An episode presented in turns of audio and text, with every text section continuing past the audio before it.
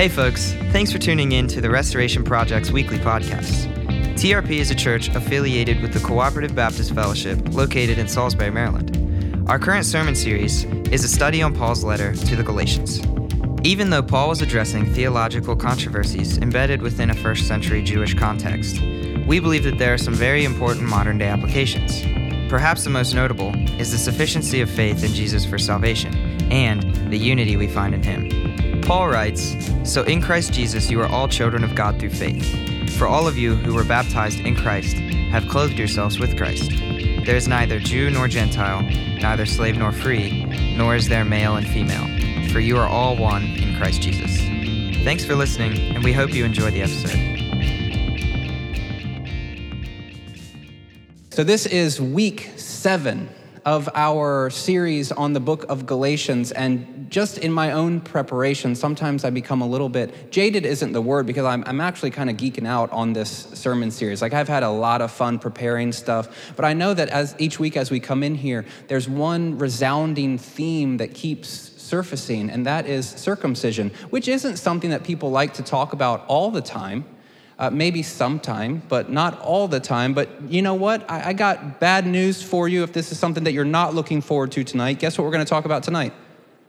We're going to talk about circumcision tonight a little bit because this is really important in setting out the framework for this entire letter. This is Galatians. We will uh, read the verses that we looked at last week and review some of them to help us figure out what Paul is talking about this week. This is Galatians chapter 3, beginning in verse 1. It says, You foolish Galatians.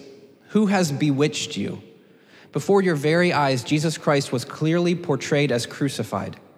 I would like to learn just one thing from you. Did you receive the Spirit by works of the law or by believing what you heard? Are you so foolish? After beginning by means of the Spirit, are you now trying to finish by means of the flesh? Have you experienced so much in vain, if it really was in vain? So again, I ask Does God give you his spirit and work miracles among you by the works of the law or by your believing what you heard? So also Abraham believed God, and it was credited to him as righteousness. Understand then that those who have faith are children of Abraham. Scripture foresaw that God would justify the Gentiles by faith and announce the gospel in advance to Abraham. All nations will be blessed through you. So those who rely on faith are blessed along with Abraham, the man of faith. For all who rely on the works of the law are under a curse. As it is written, Cursed is everyone who does not continue to do everything written in the book of the law. Clearly, no one who relies on the law is justified before God, because the righteous will live by faith. The law is not based on faith. On the contrary, it says, The person who does these things will live by them. Christ redeemed us from the curse of the law by becoming a curse for us. For it is written, Cursed is everyone who is hung on a pole. He redeemed us in order that the blessing given to Abraham might come to the Gentiles through Christ Jesus, so that by faith we might receive the promise of the Spirit, the word of God for the people of God. Before we get into things tonight, let's just pause for a word of prayer. God, we ask that you would give us clarity of thought, that you would um, guide our steps, guide my words. May the things that are said here in this place guide us into your truth, and may we leave here more encouraged and more impassioned to follow you with everything that we have. May we be able to reflect and look at our own selves in light of the death and resurrection of your Son and to see where we draw lines and where we exclude people and where we do not allow people to experience the grace that we have experienced. God, may you in this evening begin to break down the walls that we have built up, perhaps the walls that separate us from you, perhaps the walls that separate us from other people. But in both of those situations, God, would you do work? Would you call us to understand you with more clarity? to be more grateful for the life and the hope that we have that's through your Son. And humble us as we attempt to study your word this evening. We trust that your Spirit will guide us, and we ask these things all in Jesus' name. Amen. So, Paul's argument last week in the first five verses of chapter three is an argument from experience, which is weird for Paul because Paul is a, is a first century Jewish Pharisee who is steeped in the scripture. But he goes to the Galatians and says, You foolish Galatians. Why is it that you are abandoning the gospel that I have preached to you and reverting back into law keeping. Now, when I say law keeping, maybe a lot of you think, oh, it's a, it's a legalistic sort of thing. It's, it's them trying to earn their salvation or merit their salvation. That's not necessarily what's happening here. The gospel that Paul has preached to these churches is one of grace. And it's the good news that Jesus has fundamentally changed everything. And in order for us to be part of the family, for us to follow him, all we must do is trust in his perfect work on the cross and the empty tomb. That's all that it takes. However, as Paul was starting these churches, other Jewish Christian missionaries were kind of sneaking in the back door and saying, Listen, what Paul has told you isn't the case. There's more things that you have to do. Jesus is great, but in order to really be in the family, you have to be circumcised. You have to eat the right food with the right people. You have to observe the Sabbath. It wasn't about Jewish legalism so much as it was Jewish identity markers. For these Gentile Christians who were not Jewish people, for them to become part of this family, the Jewish Christian missionaries that Paul was debating against, they were, they were carving a different gospel that was asking people to do all of these things that were Jewish in nature circumcision and food laws and Sabbath observance. And these people didn't really know who to believe. They had gotten the gospel from Paul, but as Paul left and these other people came in, they began to move towards circumcision. They began to move towards trying to observe these food laws. They began to move towards Sabbath observance. So, what Paul is saying is, why are you doing that? Tell me. I just have one question for you, Galatian churches. One question Did the Spirit of God show up in your lives based on your keeping the law? Or by your belief in what you have heard? This is the question that Paul is framing. And last week we looked at this idea of affirming the experiences that we have had, these spiritual experiences where Jesus has been so present in our lives, where the Spirit has enveloped us and we have felt as though God was with us. And for a lot of us in the room, I know it as much as I'm standing here. We are a nerdy group. A lot of us struggle with things like that, where you say it's about experience and what you feel. And some of you might want to push back and say, well, it's not just about what I feel. We've got to have some real things to ground this in. And it's interesting that Paul starts this argument by saying, do not forget the fact that you have received the Spirit. Do not forget the fact that you have accepted Jesus and something about your life has fundamentally changed without you doing all of this Jewish stuff. But then, because Paul is a good first century Jew, he moves from an argument of experience into an argument from Scripture. Now, here's the problem, folks we as 21st century American readers of scripture, we miss out on what Paul is doing because Paul was a first century Jewish Christian who had been trained as a Pharisee and taught to read the Bible according to the contemporary Jewish interpretive and hermeneutical approaches of his time as he was writing the book of Galatians to counter the bad biblical interpretations of other first century Jewish Christian scholars and teachers. It's so obvious, right, guys? In other words, what we learn here is that Paul was interpreting the Bible as an ancient Jew embedded within a first century context. And another way to say this is Paul was reading the Bible not like we read the Bible. Paul was steeped, as I mentioned earlier, in a Pharisaical tradition, in the Jewish understanding of Scripture, and the way that he goes about looking at the Old Testament is completely fascinating, and it's not necessarily something that we might feel comfortable doing. So, what Paul begins and how he begins his argument, he says, So also Abraham. Now, Abraham is an important figure in the Jewish faith. Abraham is the one through whom God says, Abraham, I will give you land and I will make your name great, and I will give you offspring that will become kings, and I will give you land, and I will give you all these things, and it's through you, Abraham, that the world will be blessed. Abraham is, in the parlance of our time, the guy that God chooses to work out his promises through. And what Paul does is he's using Abraham because, in this context, the Jewish Christian missionaries who were sneaking into the churches of Galatia were certainly appealing to Abraham as well. And what Paul does is he says, Abraham believed God. Abraham had faith. Abraham trusted. And perhaps the most notable instance of this is when Abraham was asked to sacrifice his son Isaac, which we won't really talk about tonight. But Abraham trusted who God was believed what God told him to do, walked in faith, and responded obediently to who God was. Abraham believed God, and it was credited to him as righteousness. Now you can see on the screen there that I make a note. This is a, this is a text that comes from Genesis chapter 15. This is what Paul does. He knows the scriptures so well that when he speaks, parts of scripture just come out from him all over the place. He is making either citations to the Old Testament or he has these, what scholars call echoes to the Old Testament or allusions to the Old Testament. This happens when you're like in a conversation with someone and they set you up for, to, to introduce that movie quote or that line from the new Drake song or whatever it is that you guys are into, where you're like, oh, I'm gonna sneak that one in there because you're so embedded within this cultural context that you can use some of that in the way that you speak. And Paul was so embedded within an Old Testament context that as he was speaking, just scripture was pouring out from him. This is what the Jewish people did. And you can tell from how fast I'm talking that I'm very excited about this. No?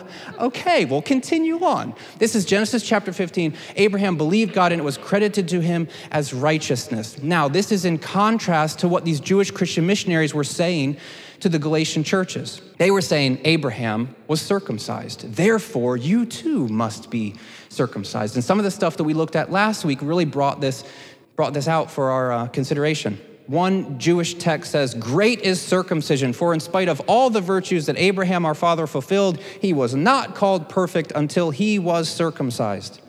As it is said in Genesis 17:1, walk before me and be thou perfect. And Genesis 17 is when Abraham becomes circumcised. When was it that Abraham was deemed to be righteous? Genesis 15. When was it that Abraham became circumcised? Genesis 17. Another Jewish scripture or a Jewish teaching says circumcision removed Abraham's only blemish. They really cared about this because this was the covenant that God had given to his people. In order to be in, all of your male offspring and all of the males in your houses must be circumcised to be part of the Jewish people. So you could see how the Jewish Christians, when they were trying to deal with what Jesus has done and trying to mess with figuring out how to do this, you could see why they might say it's good for you to be circumcised. Now, this is what Paul does, and this is Paul's uh, genius as he is engaging with the Jewish Christian missionaries who were stressing the importance of this event in Abraham's life. And as a result, we're stressing circumcision as an entry rite or identity marker for all new believers. This is what Paul does. He sees in the scripture the timeline that's going on here. Well, look at it. In Genesis chapter 15, Abraham is believing, is trusting and he's deemed or declared to be righteous on the basis of his faith in Genesis chapter 15. And it's not until Genesis 17 when Abraham is circumcised. So, what Paul does is say, trump card, Genesis 15. Abraham believed and it was credited to him as righteousness. See, guys, you don't have to be circumcised because Abraham was already deemed to be faithful before he was circumcised. Paul is such a shady and sneaky interpreter of the Bible, right? And this would have made these guys fume. I cannot express how mad they would have been at this because Paul is seeing them at their own game and pulling out the trump card or putting them into checkmate because of what he's saying. Richard Hays says this passage is crucial for Paul because it forces attention on a point in the story of Abraham prior to his circumcision, where he is said to be accounted righteous. That is, in right covenant relationship with God. And this is what Paul is looking at. Abraham was in right relationship with God without being circumcised, and you guys too don't need to be circumcised. So, why? Why would you go back to the chains of this law and stressing the identity markers of the Jewish faith that these Jewish Christian missionaries are putting upon you in this moment.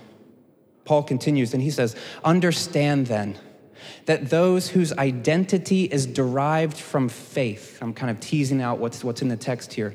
Understand then that those whose identity is derived by faith, even if they are Gentiles, those people are children of Abraham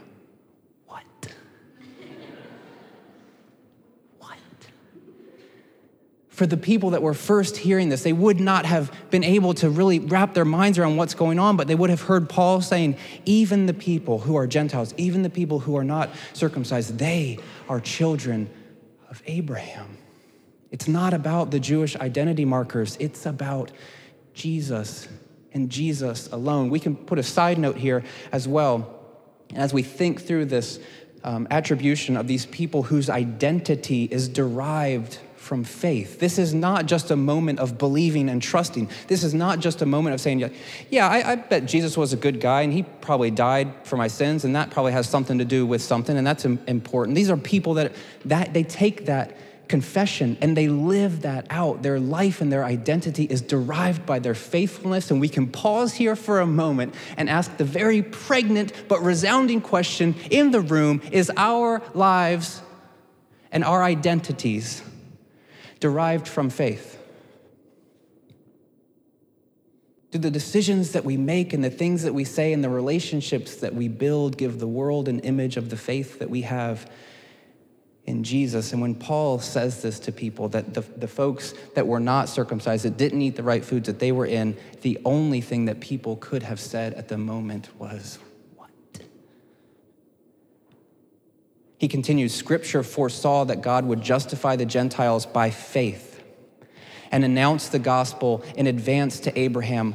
All nations will be blessed through you. The Old Testament gets a bad rap because for most people, as you turn the pages of the Old Testament, you think it's about one people group, you think it's about Israel.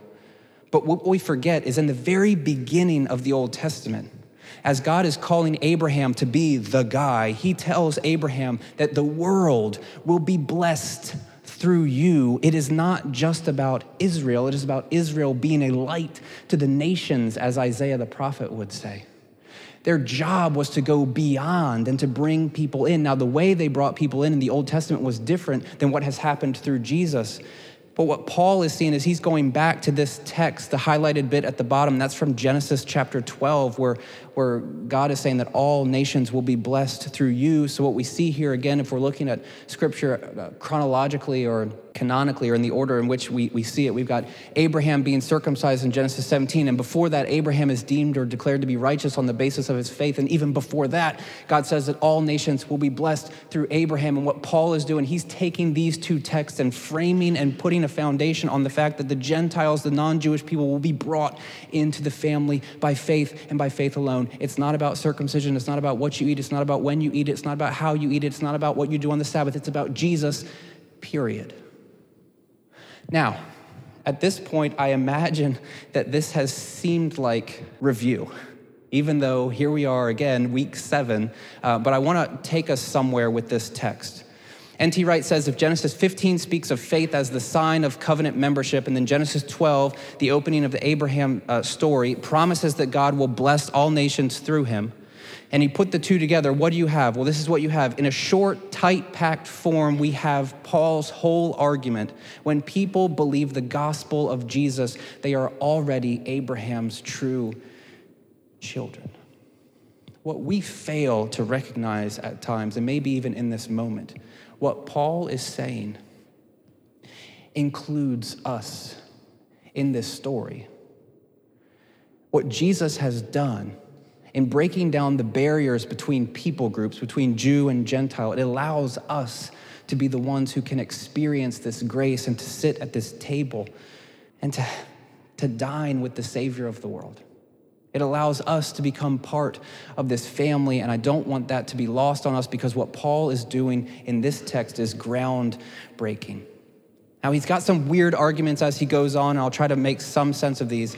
He says, For all who rely on the works of the law, and remember, when Paul says the works of the law, he's not talking about Jewish legalism, he's talking about circumcision and food laws and Sabbath keeping. For all who rely on these identity markers of the Jewish people, all of those people, they're under a curse. As it is written, cursed is everyone who does not continue to do everything written in the book of the law. And this is weird because what Paul is saying is not really consistent. He says, For all who rely on the works of the law, you're screwed. And as it is written, if you don't do the works of the law, you're screwed. So, the best way of reading this, this, is very literally it's damned if you do and damned if you don't for Paul, because what he's saying is if you are living in this um, reality and your identity is shaped as one who is trying to keep the law, you're cursed. And the text that he quotes says that if you don't keep all of the law, you're cursed. What Paul is doing is he's taking both of these things and bringing them all together and saying the law is not the thing. Whether you do it or you don't do it, it is not the thing that will save you because it was never even meant to function in that way. The law has a time stamp on it where people would live and understand what their sin was in the midst of that time. But then when Jesus shows up, and this is what Paul is at pains to say when Jesus shows up, everything fundamentally changes at the very core of reality. He goes on to say, clearly, no one who relies on the law is justified before God because it's the righteous that will live by faith. And this is what Christ delivers us from.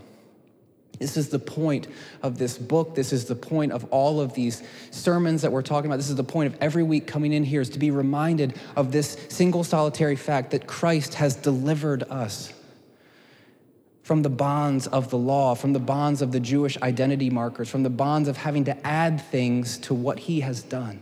So that we don't have a gospel that is Jesus plus something. We just have a gospel that is Jesus, period.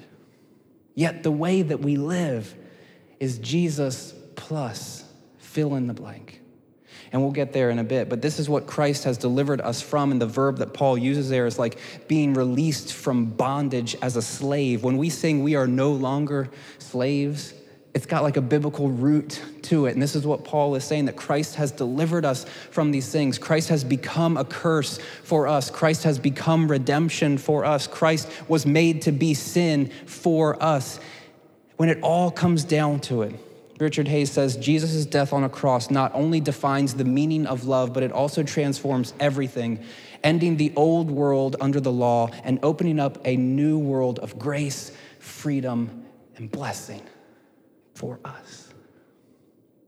The old has passed away and the new has come. Yet, just like the Galatian churches, we take a hard left and we go back to the old ways, where we're attempting to earn things and we're attempting to merit things and we're attempting to live within a certain structure that, that we think will get us closer to who God is. Now, this is where I want to bring us to this point tonight. Now, we can stop here for a moment. And I know for some of you in the room that Jesus might not be a, a, a concept or a person that has meant much to you up until this point, might not be a concept or a person that means much to you right now. But for the Christians in the room, I do want you to pause for a moment and to understand that Jesus took on the very worst of what the world had to offer and put it to death. Jesus became a curse for us so that we would not have to live under that. Jesus became made sin who had not known any sin for us so that our sins could be forgiven. Jesus becomes redemption and becomes hope and becomes love in the clearest sense of the term so that we can experience those things here and now. And I hope that for the Christians in the room, that we are a people whose lives and identities are shaped by the faith that we have, not just in that, in that um, mental assent, but in our very lives and our being, where we are shaped into being people that look like Jesus. Now, this is where I want to end today because I do think that some of these sermons are kind of going together. It's like circumcision bad, Jesus good. We could just kind of start there. That, that'll be the review for next week. Circumcision bad, Jesus good. But here, I want you to think about this for a second. Scot McKnight uh, brings the teaching in this passage together by saying God loves all kinds of people and works with all kinds. Therefore, the church cannot construct barriers that prevent inclusion of some kinds. I'll read that one more time. God loves all kinds of people and works with all kinds. Therefore, the church, that's us, cannot construct barriers that prevent inclusion of some kinds. And in order to get here, I think we have to pause for a moment and think about Jews and Gentiles in the first century. Jews thinking that they have everything figured out, thinking that as long as they are circumcised and as long as they follow the law in certain ways and as long as they are descendants of Abraham, that they're in and the Christians now showing up and kind of doing things completely different. You got this radical former Pharisee named Paul who shows up and says, Yeah, forget that. It's just about grace. All you have to do is accept Jesus. You can eat whatever you want, doesn't matter. You can do whatever you want on Sabbath, doesn't matter. Like Paul's just going at it in a completely different way. We've got these two groups that are at odds with one another two groups that are vying for authority and vying for truthfulness and vying for the correct understanding of what this world is all about. And as I think about the divide between these two people, and I see where Paul is going, where he says things like, because of Jesus, there is neither Jew nor Gentile, slave nor free, neither male and no, nor female. We have these sorts of ideas where it's not just about the Jewish and the Gentile controversy in the first century, it's also about the us and the them controversies in the 21st century, in our context where we sit here and now. Each and every week, we talk about the gospel we talk about how Jesus has fundamentally transformed everything through his death and his resurrection and the, the change that that should bring about in our lives. Yet, when we go out of this building, when we look at our Facebook feeds and perhaps we contribute to this, it's an us and them mentality that it doesn't look very much different between the Jew and the Gentile of the first century, where we look at our Facebook feed and think, oh, this person that's thinking about gun rights, they're crazy. They could never be a Christian. Oh, this, pe- this people over here that just, they just keep talking about the Second Amendment, they're not in. They don't get it. Oh, these people over here that just think this about this racial group or this, or they, we just kind of go back and forth and we have this us and them mentality where we build up walls against people. And the way that we demonstrate that is through our unfollow button. It's like we just don't even want to hear it. We don't even want to see where these people are going because they just annoy us so badly. It's like I can't even be a present around these people. I've got to, can't do it. Got to unfollow them. I'll see him in heaven, maybe. And if I do, we won't talk about guns if we're there.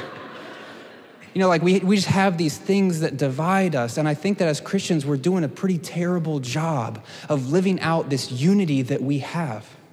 So on Wednesday night, what we tried to do was we tried to, we tried to take a risk. We tried to open up ourselves to the community and to a difficult conversation. We showed a documentary called The 13th. We had it in this uh, space. It's about mass incarceration and racial issues within American uh, culture, which I think. Uh, I'll say this and we can think about it collectively, and maybe it'll be wrong, and we can come back and talk about how it's wrong later. But I think that it's good for the church to be engaged in these sorts of things. I don't think it's good for the church to take political stances and to lobby for certain bills or uh, politicians, but I do think it's important for us to be engaged socially and culturally about things that I think Jesus cares about. Whatever your views are on mass incarceration in the prison system in America, I think that we can at least all agree that Jesus doesn't like racial divides.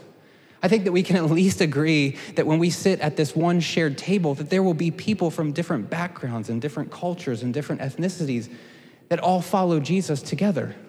And my hope is that we can begin to live some of that out here and now. But one of the things that was so poignant about this night we had a panel of really ridiculously good uh, professors from SU, and one was from UMES, and they were just leading us through this conversation that's very difficult and weighty conversation about what in the world's going on in our country. And it, we, we moved from mass incarceration to all these other issues that were so um, applicable to this particular uh, moment. But there was this one instance in the night, and I hope this isn't an overshare, but this was my experience of the evening. There was one instance where there was an African American gentleman over here on the side, probably 30 years old or so, and he was asking one of our African American panelists to help him figure out how he should go about helping white people understand the life that he's lived and the circumstances that he finds himself in. And the story that he recounted was one where he was pulled over and for this gentleman, this is his experience, and I've learned to, to validate people's experiences. He, um, he began to panic and he began to be afraid because of what may or may not happen. And again, I'm, I'm already halfway into this story, and I'm hopeful that this isn't, this isn't wrong or, or inappropriate. The police officer said to him, Don't worry, you're one of the good ones. And by no means does this uh, characterize all police officers. I have a handful of police officer friends that I highly respect and love and would go to bat for. But in this moment, I'm hearing this conversation that he's having with the expert up on stage and the expert not really even knowing how to guide him, how to direct him, and just seeing myself so far on the outside and thinking like this this isn't us and them sort of conversation that I can't really engage in. I was the moderator and I had a microphone, but there's nothing I could say in that moment that would help in any way, shape, or form because this was not my experience and this was not something that I understood, but all I could figure out in that moment was to listen, to learn, to be shaped, and to be changed by a truth that was exchanged between two other people. And I'm hopeful that in the midst of that, there was a little bit of the us and a little bit of the them that began to crumble as I began to wrap my brain around the experiences that I do not have and the things that I do not have to worry about being a very white, very middle class American citizen today. But it's not just about racial issues that, that has an us and a them. There's so many other instances. And, and within this family here as believers, it's us that believe the right things and them that don't really believe the right things, or us that have baptism figured out and them that don't really have baptism figured out. It's, it's us that will have a drink at dinner and them that won't have a drink at dinner. It's, it's all these stupid things that are actually pretty important, but we, we make them into s- such weighty divides that we begin to write the story of who's in and who's out, and we become defined by the us and the them. And I think that as we sit here, if we would allow ourselves just to engage that for a moment and think about who is them in our life? Who are the people that we have ostracized and pushed out? Who are the people that we don't give the gospel to? Who are the people that we think have no business being a part of this because they aren't as intelligent as we are? They don't make enough money uh, like we do, or they don't wear the same clothes, or this or that, or the other thing. And I see what Paul is doing in, in Galatians is he's breaking down the barriers between two groups that did not understand one another, that could not come together except through Jesus, and I'm hopeful that perhaps if we are a people that become uh, identified by the faith that we have, perhaps our shared faith in Jesus could continue to break down some of the barriers that we have constructed, whether they are racial barriers or cultural barriers or barriers based on any sort of thing that divides us. Perhaps, like we say, Jesus can be enough. Perhaps that's the message that we preach and that's the message that we live, so that when we have this metaphorical shared table, we aren't the ones that are saying who's in and who's out. We are the ones that are focusing on Jesus and inviting people in. For too long, I think we have been the gatekeepers, and it's important for us now to move from keeping people out to opening the door wide and allowing people to come in because that is what Jesus has done. He has fundamentally changed and transformed everything. We say it every week, and I hope that it's something that actually rings true in our lives. And as a result, he offers freedom and hope and peace and love. We should not only receive that for ourselves, but we should open up and extend that to others.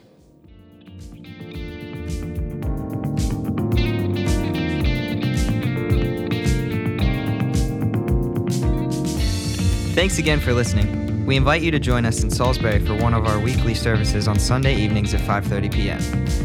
Whatever your story, there's room for you here. Again, if you'd like more information, please visit our website at restoresby.org. See you next week.